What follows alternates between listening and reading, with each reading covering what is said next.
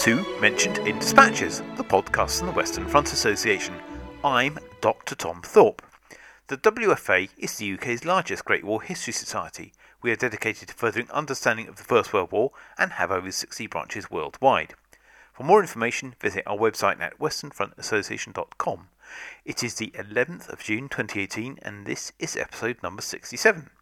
On today's programme, I talk to Anne Buckley, lecturer in Translation Studies and German at Leeds University, about her project to translate the experiences of a group of German officers imprisoned in Skipton during World War One. I. I talked to Anne over Skype from her home in God's own county. Hi, Anne. Welcome to the Dispatches podcast. Can you tell us about yourself and how you became interested in the Great War? Hi, Tom. Thanks very much for having me on your podcast. Um, so, I'm a lecturer in German and Translation Studies at the University of Leeds, um, but I actually live in Skipton um, in North Yorkshire. And until three years ago, I had absolutely no idea that we had um, a World War One prisoner of war camp in the town, and it was just well, round the corner from where I actually live. So, a colleague of mine, Professor Alison Fell, uh, she heads the Legacies of War project um, at the University of Leeds. She was doing some work in in Craven and she was in Skipton Library, and um, one of the staff showed her a shoebox that was in um, the storeroom, which contained a book written in German. And it was a book written by a group of the German officers who were imprisoned in Skipton um, in World War One. And the library staff asked Alison whether she knew any, any colleagues who'd be interested in, in having a look at it um, and seeing what it was all about.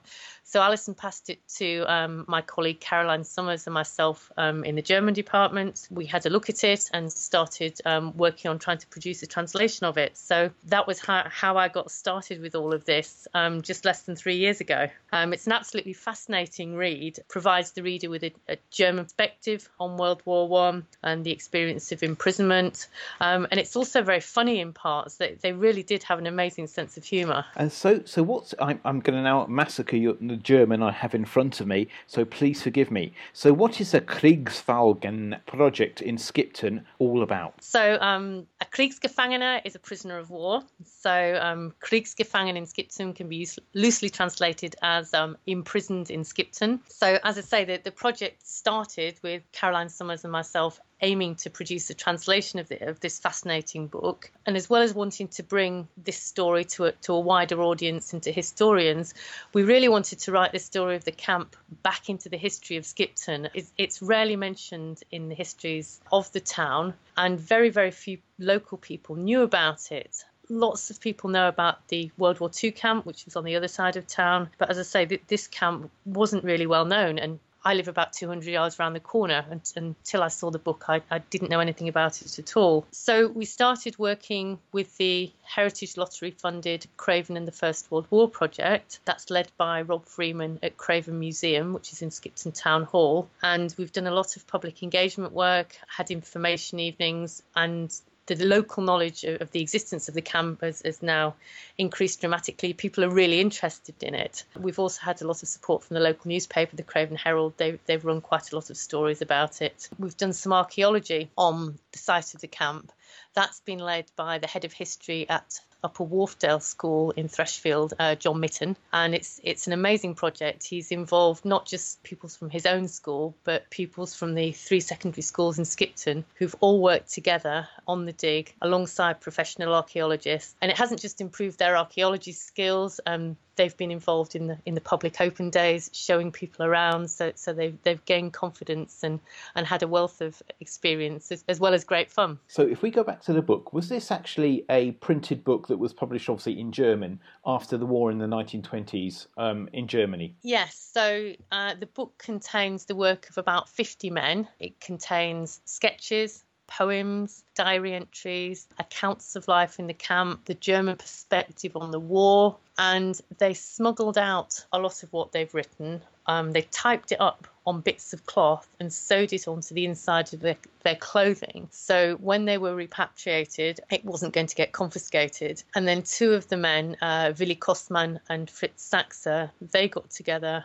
compiled everything in, into the book and they had it published in Munich in 1920. We're not sure at the moment how many books were in the original print run, but I'm certainly aware of about eight copies that colleagues and the library, and various other people have managed to get hold of online. When was the camp established and exactly where is it in Skipton? Okay, so the camp was built in 1915 as a training camp for the Bradford Pals. Various other regiments went on to train there, including the Black Watch. And then, when the British needed somewhere to house the increasing numbers of German POWs, it was an obvious choice the, the empty camp. It, in the west of Skipton, northwest of Skipton, it's just behind Skipton Girls High School and it extends upwards towards Grussington Road and the, the northern bypass. Uh, it actually covers quite a large area. So, what were, what were conditions? I know we, we've all seen, or certainly I did in my youth, wonderful black and white and um, somewhat, um, you say, patriotic British films about British British POWs,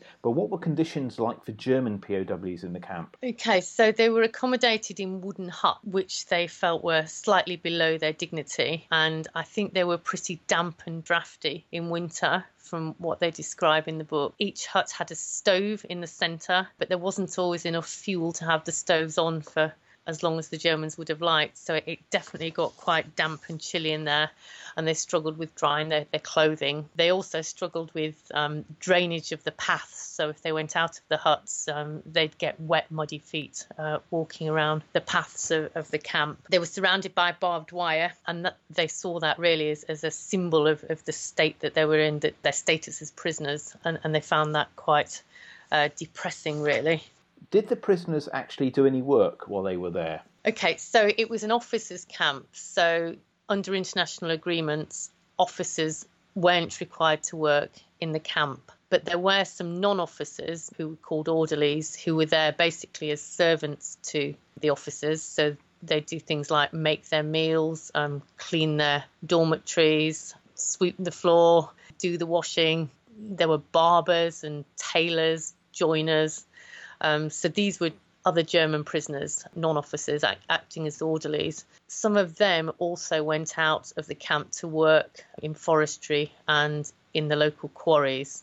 And how many prisoners were actually in the camp over, the, over its, its existence? Just over 900 men spent time there, but according to the Germans in the book Kriegsgefangen in Skipton, the, the peak occupancy was 550 officers with 120 orderlies. And how many British staff were there uh, maintaining security over, over, over the inmates? That's something we're not quite sure of at the moment. That's that's an area where we need to do some further research.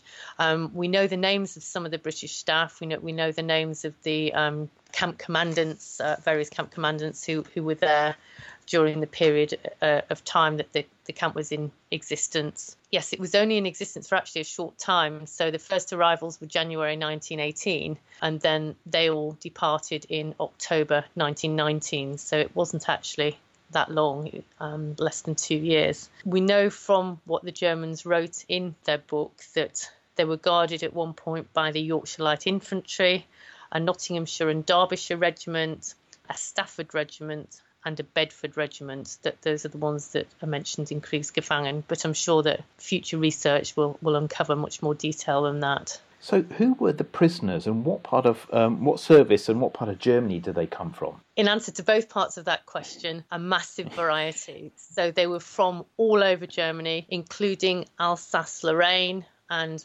parts of what is now Poland, and again, huge variety of military backgrounds. So we had soldiers captured on the Western Front at the battles of Cambrai, Passchendaele, Arras, Vimy Ridge. We had a high proportion of airmen, actually. We had 24 airmen um, in Skipton and also quite a high number of U boat captains. And Fritz Sachsse, who's one of the two named authors of the book, he was a, a naval captain. His is a fascinating story. He'd been involved in the siege of Tsingtao in China um, and he was put into a POW camp in Fukuoka in Japan from where he escaped and he tried to get back to Germany by going west through China, through the Gobi Desert. He spent three months trying to get home that way, and then he hit a dead end and wasn't able to get any further. So he had to turn round, retrace his step all the way back through China, and he ended up getting a boat across to Seattle in the States. He travelled across America by train.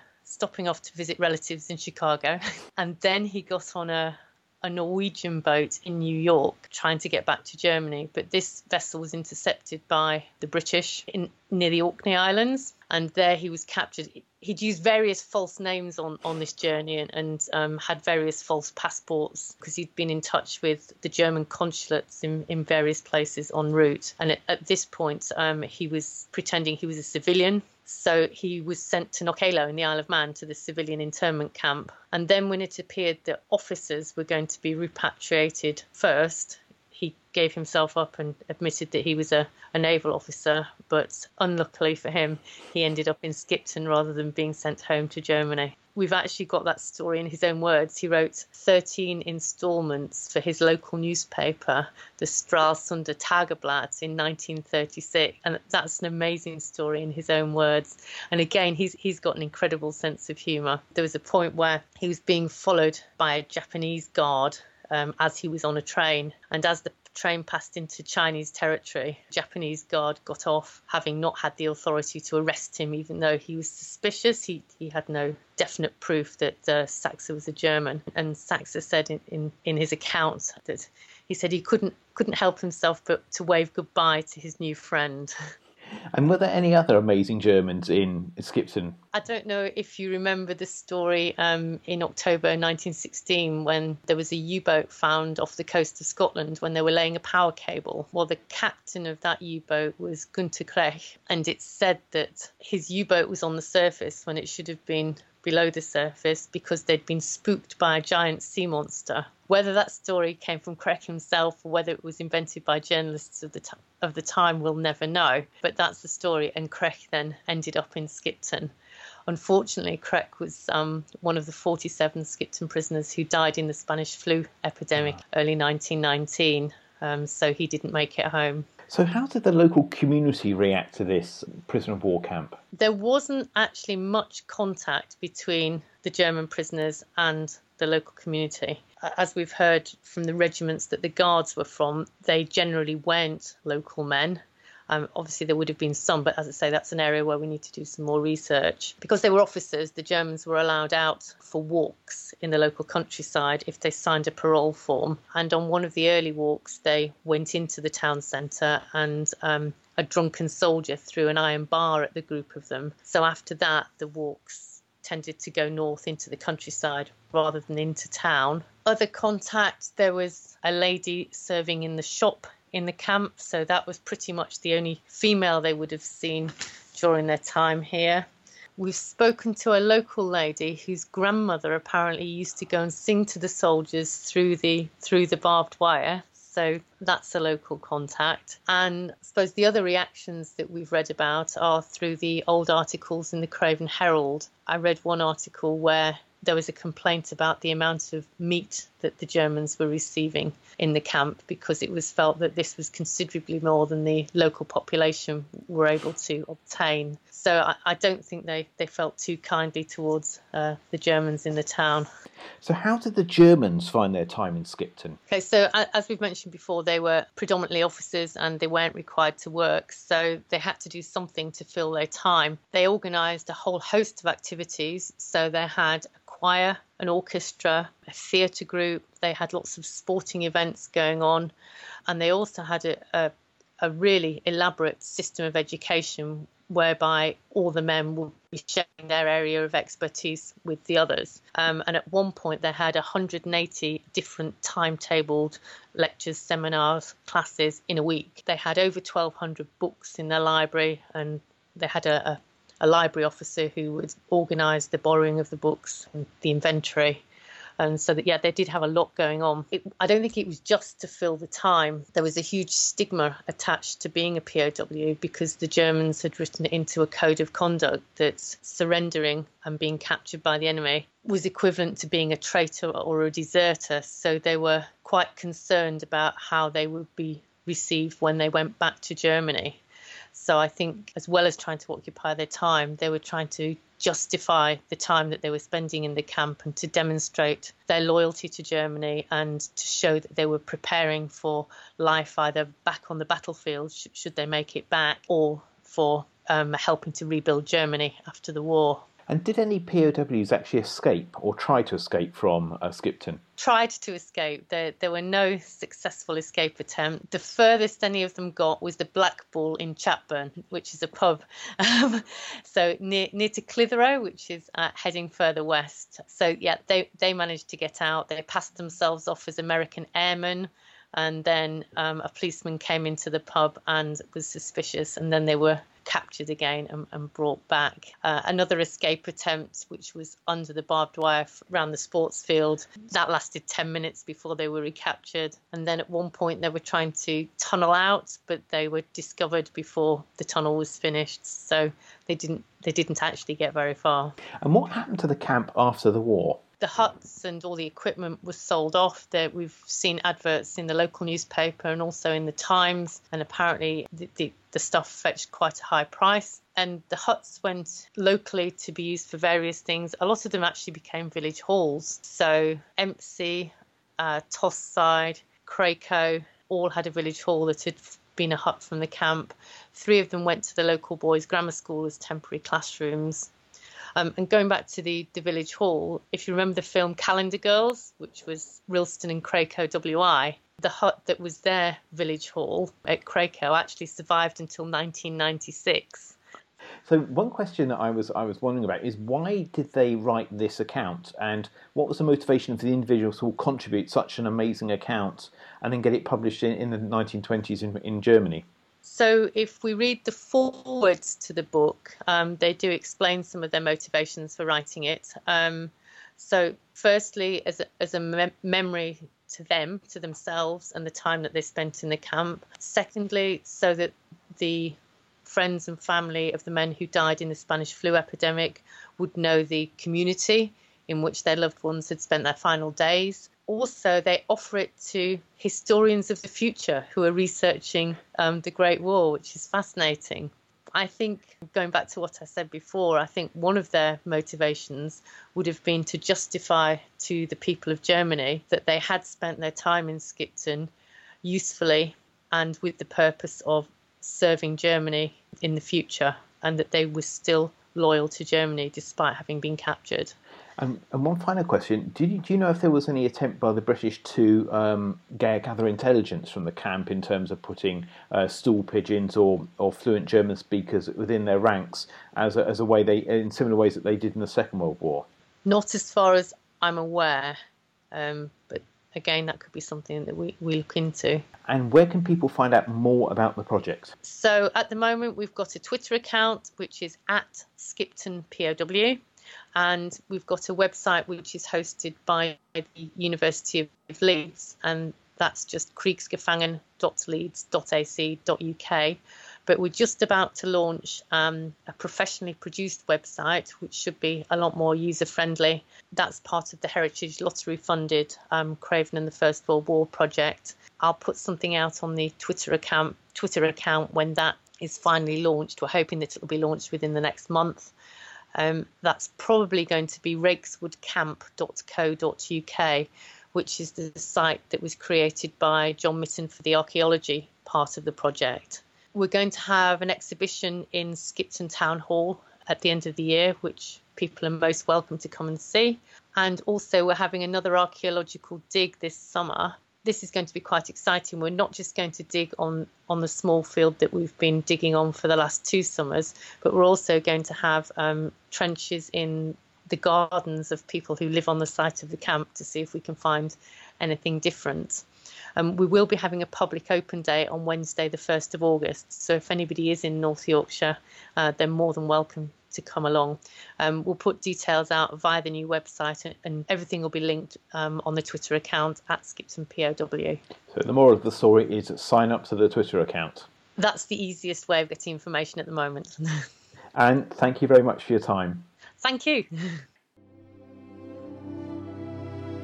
You have been listening to the Mentioned in Dispatches podcast from the Western Front Association with me, Tom Thorpe. Thank you for all my guests for appearing on this edition. The theme music for this podcast was George Butterworth's The Banks of Green Willow. It was performed by the BBC National Orchestra of Wales, conducted by Kriss Russman, and produced by BIS Records. This recording is part of a collection of orchestral works by Butterworth performed by the BBC National Orchestra of Wales and supported by the Western Front Association. This is available from all good record stores under the record code BIS2195. Until next time.